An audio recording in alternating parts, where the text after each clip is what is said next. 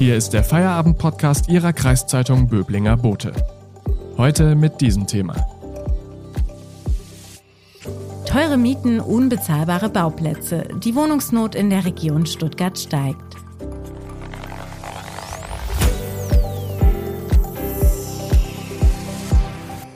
Am Mikrofon ist Eva-Maria Manz. Hallo. Schon jetzt ist es schwer, in der Region Stuttgart eine bezahlbare Wohnung zu finden. Doch Experten glauben, in den kommenden Jahren wird der Bedarf nach Wohnraum hier sogar noch steigen. Bis 2035 könnten weitere Wohnungen für 200.000 Menschen benötigt werden. Das alarmiert auch die Wirtschaft. Und die Landespolitik will jetzt handeln. Darüber spreche ich heute mit unserem Regionalreporter Kai Holoch. Hallo Kai. Hallo, Eva-Maria. Kai, wieso geht man denn davon aus, dass noch mehr Bedarf nach Wohnraum entstehen wird? Gut, die Generation der Babyboomer, das ist die Generation, die zwischen 1955 und 1969 geboren worden ist. Also die besonders geburtenstarken Jahrgänge gehen jetzt in den Ruhestand. Und das hat fatale Folgen für die Region, denn von den 1,6 Millionen Arbeitsplätzen werden bis zum Jahr 2035 rund 200.000 frei werden. Das bedeutet einfach, man braucht, um die Wirtschaftskraft zu erhalten und ungefähr die gleiche Arbeitskraft halten zu wollen, weitere 200.000 Wohnungen für 200.000 Menschen. Das heißt, diese dringend benötigten Fachkräfte, die dann hier ankommen, um die Babyboomer zu ersetzen am Arbeitsmarkt, die brauchen natürlich hier auch bezahlbaren Wohnraum. Darüber hast du ja mit Experten gesprochen. Was fordern die jetzt? Das Problem ist ja, dass die Konkurrenz nicht schläft. Es gibt andere Regionen, die genauso scharf sind auf junge, fähige Arbeitskräfte. Und es muss das Ziel sein, junge Menschen hier in die Region zu locken, die auch natürlich hochqualifiziert sind. Aber wir leben nicht in einer Welt der Glückseligen, sondern wir leben in einer großen Konkurrenzsituation mit anderen Regionen. Und dementsprechend müssen wir attraktive Angebote machen. Das geht nicht nur ums Wohnen, es geht auch um Kultur, Sport, Freizeiteinrichtungen, aber eben doch primär immer noch ums Wohnen. Und da ist diese Situation hier bei uns ja schon jetzt ziemlich dramatisch. Und wenn man sich Stuttgart und die Region anschaut, wie oder wo könnte man dann konkret bauen?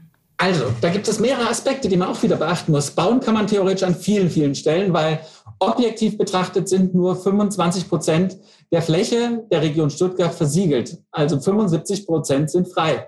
Natürlich will man nicht diese 75% jetzt abholzen oder umwandeln in Wohnraum, weil damit wird man sich einen Teil der Grundlage wegnehmen, mit dem man hier Werbung macht, nämlich mit der schönen Natur. Aber die Möglichkeiten sind vorhanden. Aber es gibt durchaus verschiedene Aspekte, die man auch bedenken muss. Zum Beispiel gibt es ökologische Bedenken, dass man nicht Menschen haben will, die dann in irgendwelche Ortschaften am Rande der Region ziehen und dann später, weil sie keine andere Möglichkeit haben, dann doch das Auto benutzen, um wieder nach Stuttgart hereinzufahren. Man will also vermeiden, möglichst Autopendler hier hereinzulocken, sondern man will eigentlich Wohnraum schaffen entlang der großen S-Bahn-Achsen und entlang der großen Fahrradwege, die geplant sind. Also einfach Möglichkeiten schaffen, dass die Menschen, ohne ins eigene Auto zu steigen, dann tatsächlich losfahren können und zur Arbeit kommen. Nun gibt es ja in der künftigen Landesregierung eine neue Ministerin für Landesentwicklung und Wohnen, Nicole Rassawi von der CDU. Wie will Ihr Ministerium denn dieses große Thema anpacken? Ja, da behält sie sich natürlich schon noch ein bisschen bedeckt, muss man sagen. Sie sagt auch, das wäre ein hochkomplexes Thema, deswegen könnte sie da nur eine erste Einschätzung loswerden. Die heißt, eine meiner Hauptaufgaben als Ministerin wird es sein, die Städte und Gemeinden im Land dabei zu unterstützen, mehr bezahlbaren Wohnraum zu schaffen. Das ist natürlich ein Allgemeinplatz. Spannender wird es dann eigentlich schon beim zweiten Satz, weil sie sagt, dass man dabei über Nachverdichtung und die Aktivierung von Flächen reden müsse. Und der dritte Satz ist dann noch am spannendsten eigentlich.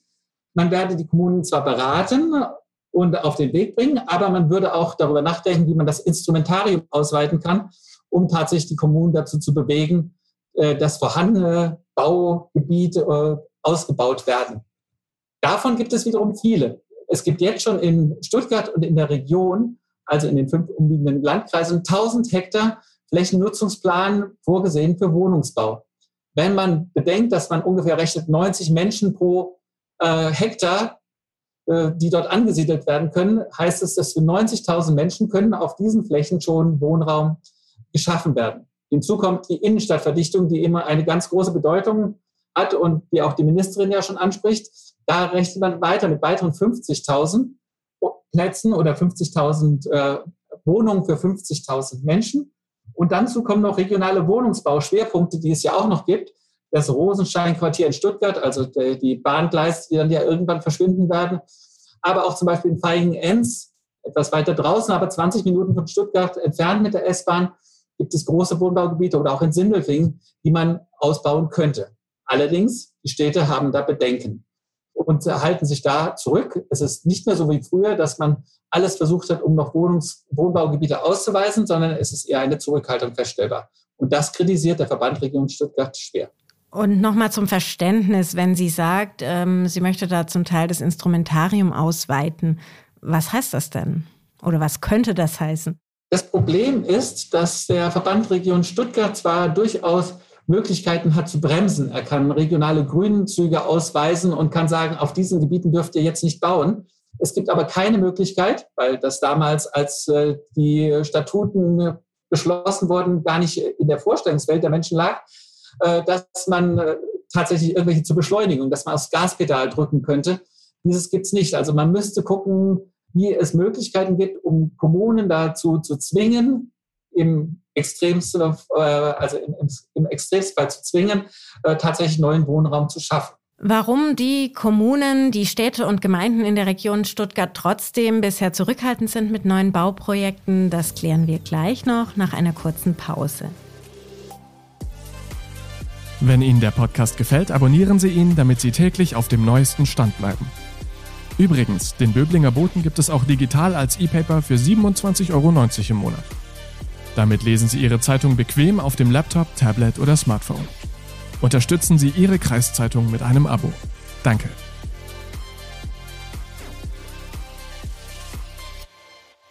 Kai, Städte und Gemeinden in der Region reagieren ja immer zurückhaltender auf größere Bauvorhaben. Woran liegt das denn jetzt im Moment?